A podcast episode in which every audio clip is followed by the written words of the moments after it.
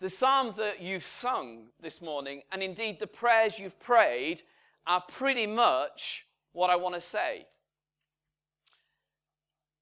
So, in one sense, um, there's, there's what I want, what I'm going to say is really affirming what you've sung and what you've prayed. But let me show you this first. This is my washing machine. And um, it's like pretty much anybody's washing machine, I'm guessing. But I wonder whether you're like me. In our household, the washing's my job. So I'm, I'm aware of this machine. But this, is this was kind of a new machine we got a few, uh, uh, perhaps last year, so it's not that old. This was really helpful because it's give you the numbers and white cotton, cotton, and then the, the sort of the washing temperatures, which is really good. So I, I, I kind of use that a lot. And then from 6 to 10, you can twiddle that knob round, and then it's got wool, silk, jeans, express, and flash.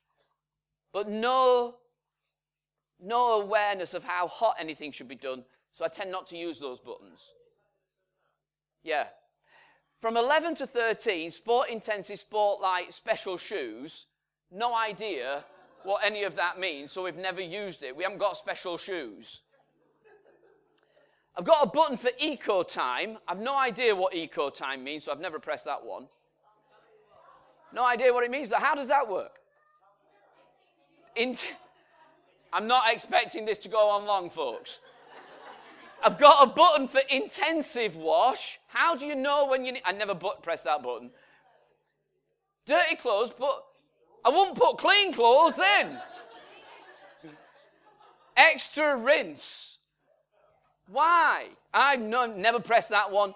And then delay timer. I know what it means, I don't know how it works. So I never press this. I've then got a start and pause button. Well, I've never, ever in my whole life put washing in and thought, you know what, I'd like to pause that for a while now. It's kind of like you shove the washing in, you want it to wash, and you want it out. You don't want to go, tell you what, let's, let's pause for a few hours. So I never used that one. Well, you don't put the washing in. It's not rocket science. And then you've got different speeds at which it spins. From zero, why would you want to wash clothes and then get them out sopping wet? So, anyway, the point is, I've no idea really what the difference between 400 and 500 actually is. I, yes, I know it's 100. I know it's 100. But the point is, it sticks at 1400 because that's fast. All I'm asking, I don't care. All I'm suggesting to you is I have a really basic machine. That is not a clever machine. But I use three buttons. I'm recognizing that in this room, all of you have appliances that you have no idea how they actually work, or you don't use them to the full. Some of you, they're called mobile phones. Some of you have mobile phones and you think it's to do with the dark arts when you get into the settings button. You've been given something, but the point is this is a serious point you can make it work. It does enough. Our clothes are clean, it works. You don't need to know what all the buttons are for. But I'm kind of guessing, and I'm pleased, please, over coffee, I don't want 15 people to come and explain it.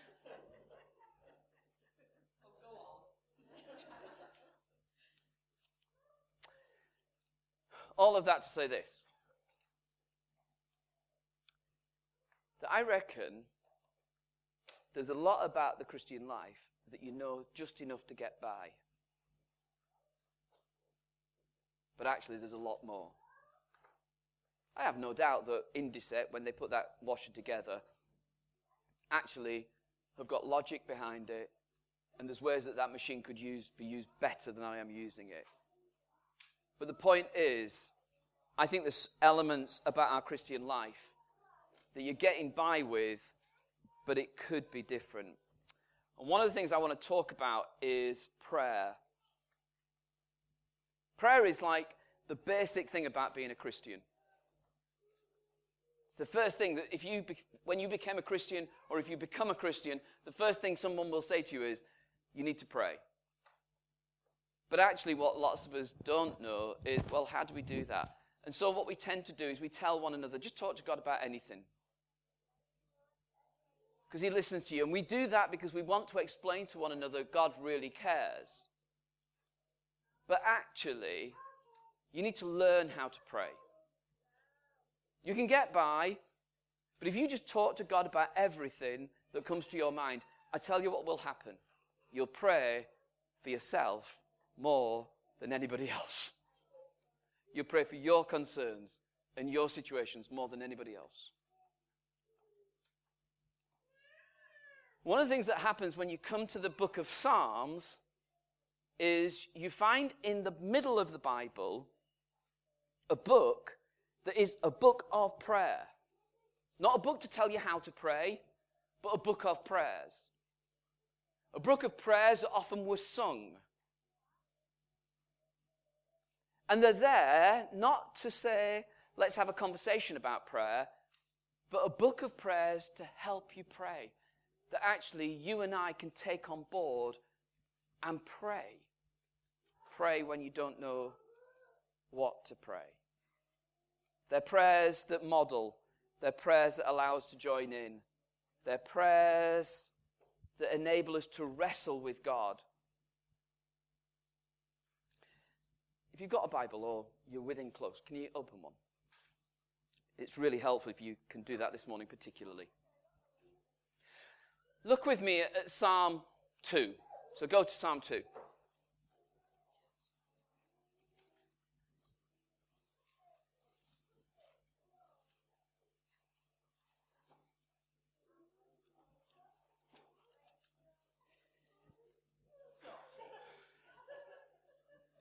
Now, one of the things that you notice when you get to Psalm 2,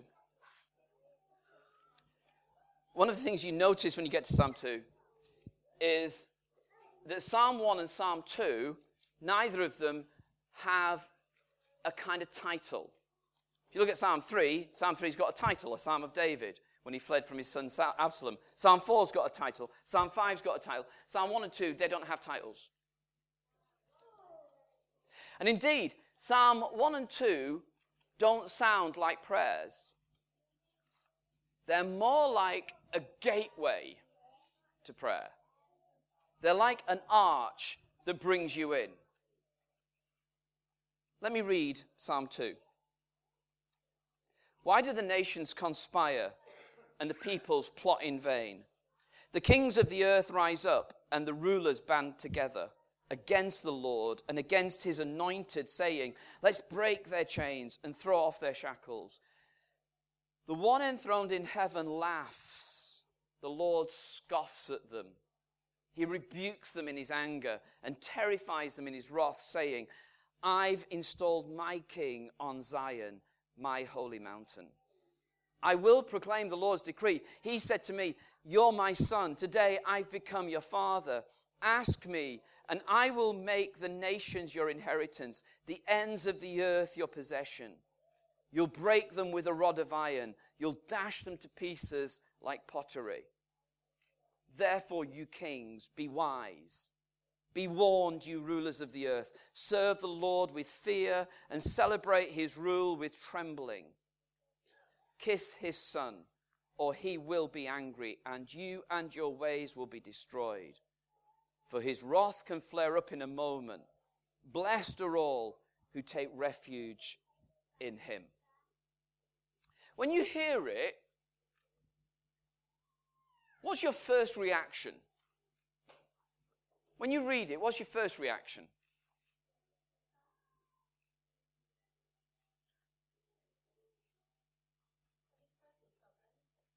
About, about sovereignty of God?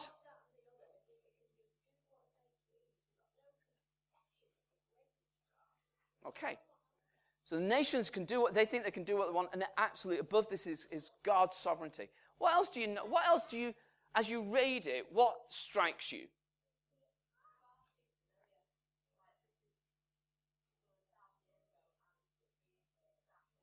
Okay, it reads like it could be for today. It's, it's all too familiar. Anybody else? What strikes you as you read it?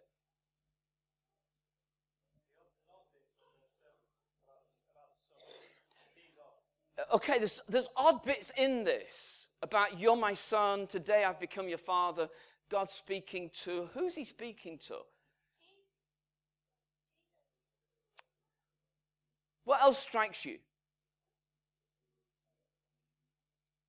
Do any of you, do any of you read this and go, this sounds really, it sounds quite tough, doesn't it?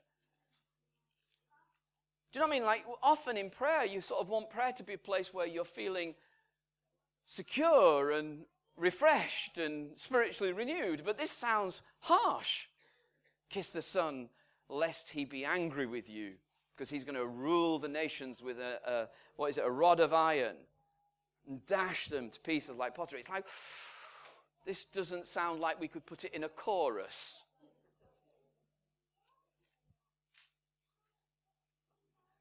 I want to suggest that Psalm 2 is like a bucket of cold water on us. To everybody who thinks prayer is about being quiet and retreat and serene and refreshed, the Psalm 2 begins the book of prayers by throwing a bucket of water over you. And you're left thinking, gosh. Let's just go through the psalm really quickly. The powers rebel. Why did the nations conspire, the peoples plot in vain? The kings of the earth rise up, the rulers band together against the Lord and against his anointed, saying, Let's break their chains and throw off their shackles. Psalmist begins, he goes, Actually, the powers and the rulers and the authorities all around us, they know they can live without God. They have decided God is irrelevant. This week, I don't know if you've caught this, but this week, David Cameron was asked by a member of the public, What do you think about Jesus and what he said about giving money away to the poor? That is a politician's nightmare. It's a politician's nightmare. It's why, when Tony Blair was asked, What do you think about God? Alastair Campbell stepped in and said, We don't do God. Now, of course, they did God, but what we don't, we don't know how to talk about it publicly. David Cameron says, actually said, Jesus was quite a nice guy. He had some good ideas. In fact, David Cameron went so far to say, Jesus was the first one to talk about the big society.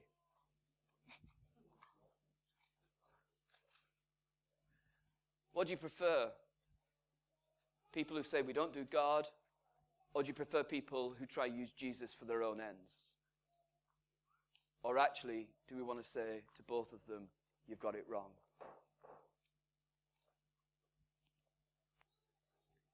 The powers rebel. What's God do? God laughs. God laughs with derision. The one enthroned in heaven laughs. The Lord scoffs. He rebukes them in his anger. He terrifies them in his wrath, saying, I've installed my king on Zion, my holy mountain. God laughs and God acts. What's God done? The psalmist says, God has placed someone on the throne.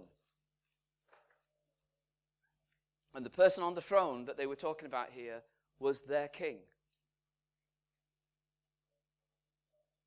Now, we might find this difficult to understand, but what the psalmist says is in Israel at that time, our king is an act of God. God's put him there. God is not fazed by the rulers and the governments. Our king's there. And then God speaks in verse 7 to 9. This is what God says You're my son. Today I've become your father. Ask me, and I will make the nations your inheritance, the ends of the earth your possession.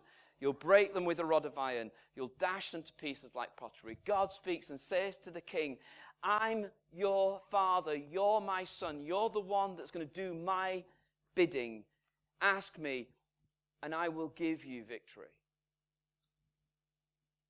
And then the powers are warned. Therefore, you kings, be wise. Be warned, you rulers of the earth. Serve the Lord with fear. Celebrate his rule with trembling. Kiss his son, or he'll be angry, and you and your ways will be destroyed. For his wrath can flare up in a moment. Blessed are all who take refuge in him. God warns the powers. Now, something interesting happens. When we said before, who's God speaking to him when he says, You're my son? Eleanor shouted out, He's talking about Jesus.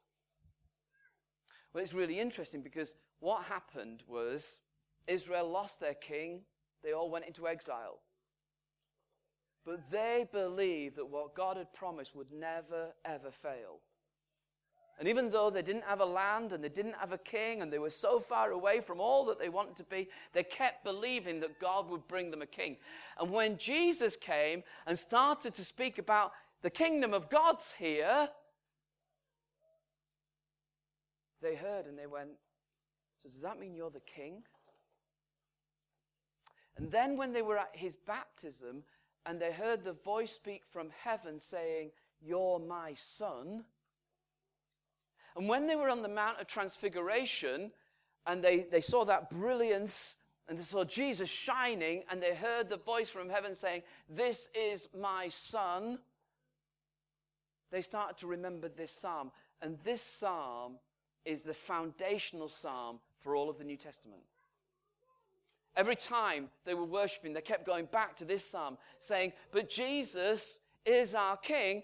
And it, what that says is that God hasn't finished with our world, God's still in control. Can you turn with me to Acts 4? I'll show you how it worked out. I'll show you how it actually worked out. Acts 4, verse 20, 24. Let me explain what's been going on. Peter and John have been put in prison. Um, overnight, they've been uh, questioned by the Sanhedrin, they've been threatened, and then they've been released. They go back to church, and the church prays. Verse 24 When they heard this, when they heard they'd been released, they raised their voices together in prayer to God. Sovereign Lord, they said, You made the heaven and the earth and the sea and everything in them. You spoke by the Holy Spirit through the mouth of your servant, our father David. Why do the nations rage and the peoples plot in vain? The kings of the earth rise up, and the rulers band together against the Lord and against his anointed one. Indeed, Herod and Pontius Pilate met together with the Gentiles and the people of Israel in the city to conspire against your holy servant Jesus, whom you anointed. They did what your power and will had decided beforehand should happen.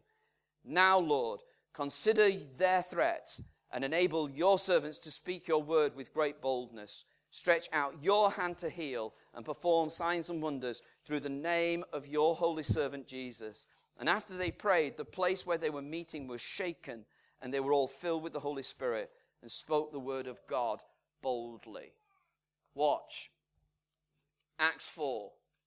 The powers have rebelled. Herod and Pontius Pilate have said no to the kingdom. What does God do? God laughs and God acts. They pray together. Herod and Pontius Pilate met together with the Gentiles and the people of Israel to conspire against your holy servant Jesus, whom you anointed. They did what your power had, uh, what your power and will had decided beforehand should happen. God acted. God speaks. Verse 29 Now, Lord, consider their threats and enable your servants to speak. God speaks through the people, and the powers are warned. The place where they are is shaken. It's the same pattern. Now, what gives New Testament Christians the courage they had? It's this. This gives them the courage. Because your situation might be one where you're dealing with a circumstance that is out of control and it's so ungodly it's untrue. But what's going to happen? You name the things that are not right. In the psalm, the nations and the governments rebel. Name the things that are not right. It might be in your workplace, it might be in your family, it might be what you see when you read the papers and you watch the telly. What are the things that are not right? Name them. Remember that God has acted in Jesus.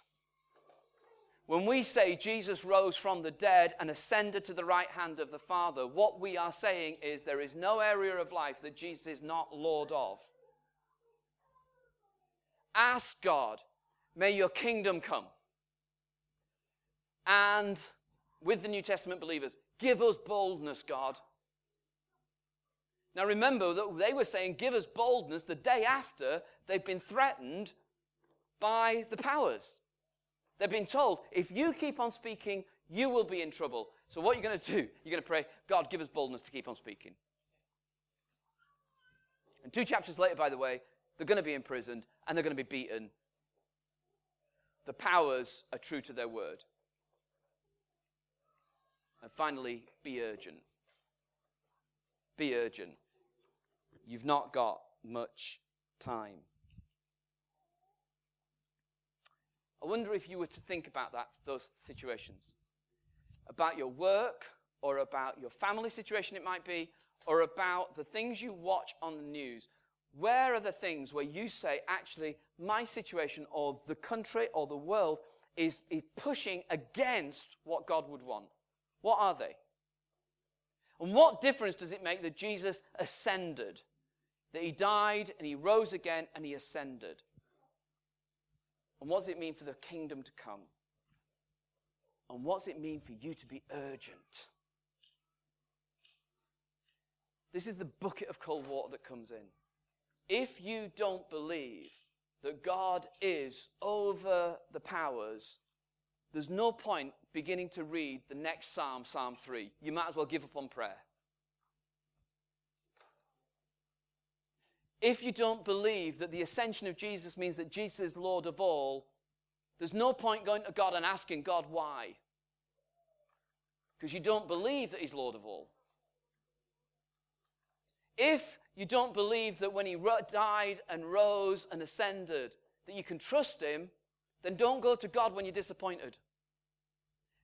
The Psalm 3 through to 150, all those Psalms give you voice when you've got things to give thanks for, when you've got things that are going great, when there's times when you're really disappointed with God, and there's times when you're wrestling with God. But unless you go through this process first, the gateway of Psalm 2, you'll never get to Psalm 3. Does this make sense? I know you some of you are distracted by children. Do you, do you know what I'm trying to get at here?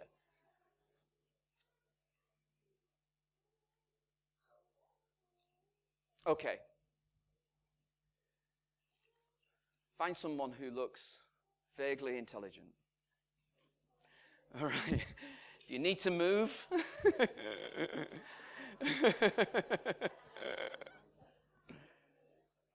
as much as you can, in the situation you're in today, at work, in families, or as you watch the news and you see the papers, what are the things that are not right?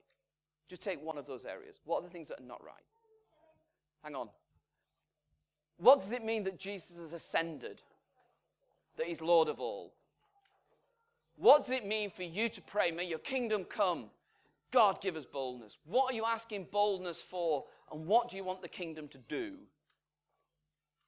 And what does it mean for you to be urgent? Just very quickly, and I'm telling you, this won't be long, so you've not got ages to, to, to sort of process it. And it may not be that everybody will get a chance to speak, so listen as well as speak. But at least in twos or threes, no more than that. Can you talk together about the situations you're in? And then we can pray. Go.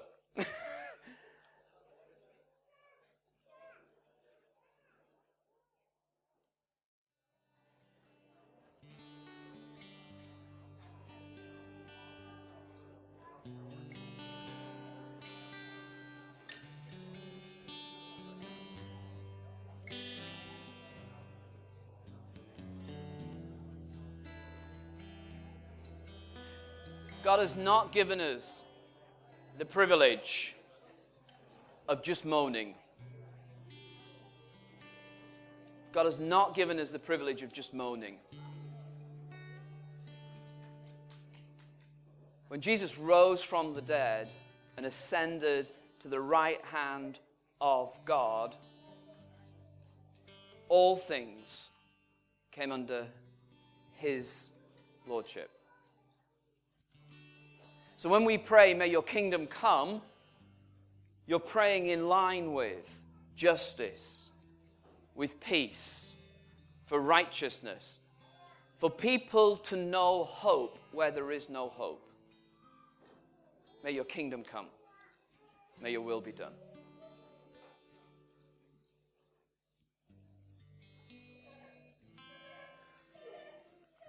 This is how the psalm ends. Blessed are all who take refuge in him. A refuge is found in inhospitable places. You don't live in a refuge. You go to a refuge because actually where you've been has been so bad. And you find rest there, but you go back out again.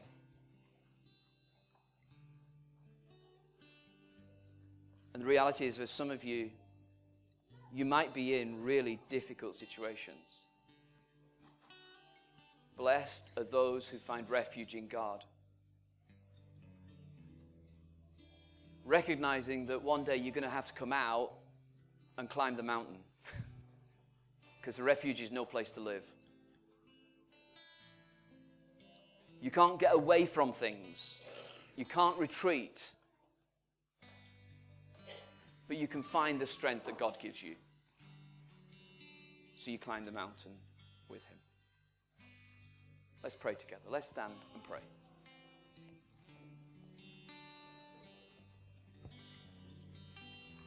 Lord Jesus, together we come. And in our own situations, our own personal situations, many of us are aware that we're working in situations that sometimes they rob us of so much. Lord, there's some people in the room today and they're working for employers who want their soul and they take everything. But Lord, because you rose from the dead, we dare to believe that you have a prior claim on our lives. So, Lord, for those of us who feel burnt out by situations that are beyond our control, Lord, we point to the fact that we're yours and you own us. Lord, give us boldness to know what to say and how to act. Lord, some of us are in families that are really not great. And their relationships are skewed and they're dysfunctional and they've been skewed for years. Lord, we pray because of the resurrection and the ascension of Jesus, we might live out the implications of the Lordship of Jesus there. I pray that we'll live with grace, that we'll live with forgiveness, that we'll live with truth, where sometimes those things are in really short supply.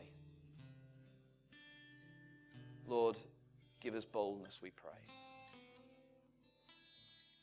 And Lord, as a church, we recognize that we live in a world that largely has dismissed you and thinks it can get along without you or simply wants to use you for their own ends. Lord, because of the resurrection and the ascension of Jesus, we declare the lordship of Jesus over our city, over our land. And we pray together, may your kingdom come, may your will be done in this part of your earth as it is in heaven. Lord, we pray for justice, we pray for righteousness, we pray for salvation, we pray for hope.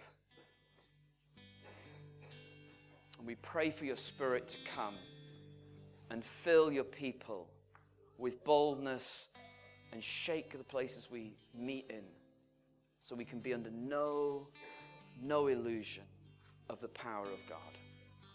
Come, we pray, in the name of Jesus.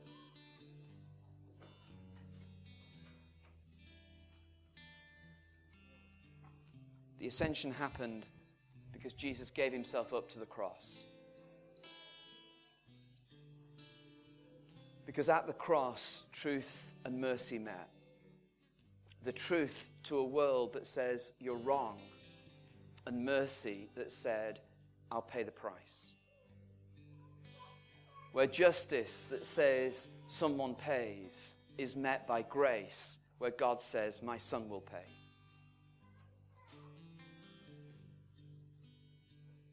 On the cross, in a public place, God demonstrated his love for the world in the brokenness of his son. The son who'd said of the Father, Give me the nations. And it was through the cross and the resurrection and the ascension that God speaks to our world. And we come and we take communion. And the broken bread speaks of the broken body of Jesus that was broken for us. And the blood that was shed for us is represented by that cup. And we eat and we drink and we say, we're staking our all on that. That's the truth in a world that has many other truths, a world that has many other stories. That's the truth we want to live in. So come and eat with us and drink with us and know the power of God in your own life and know the resurrection and know the salvation and know the forgiveness in your own life as you're sent to be used by Him for your purpose. Lord, we bless you.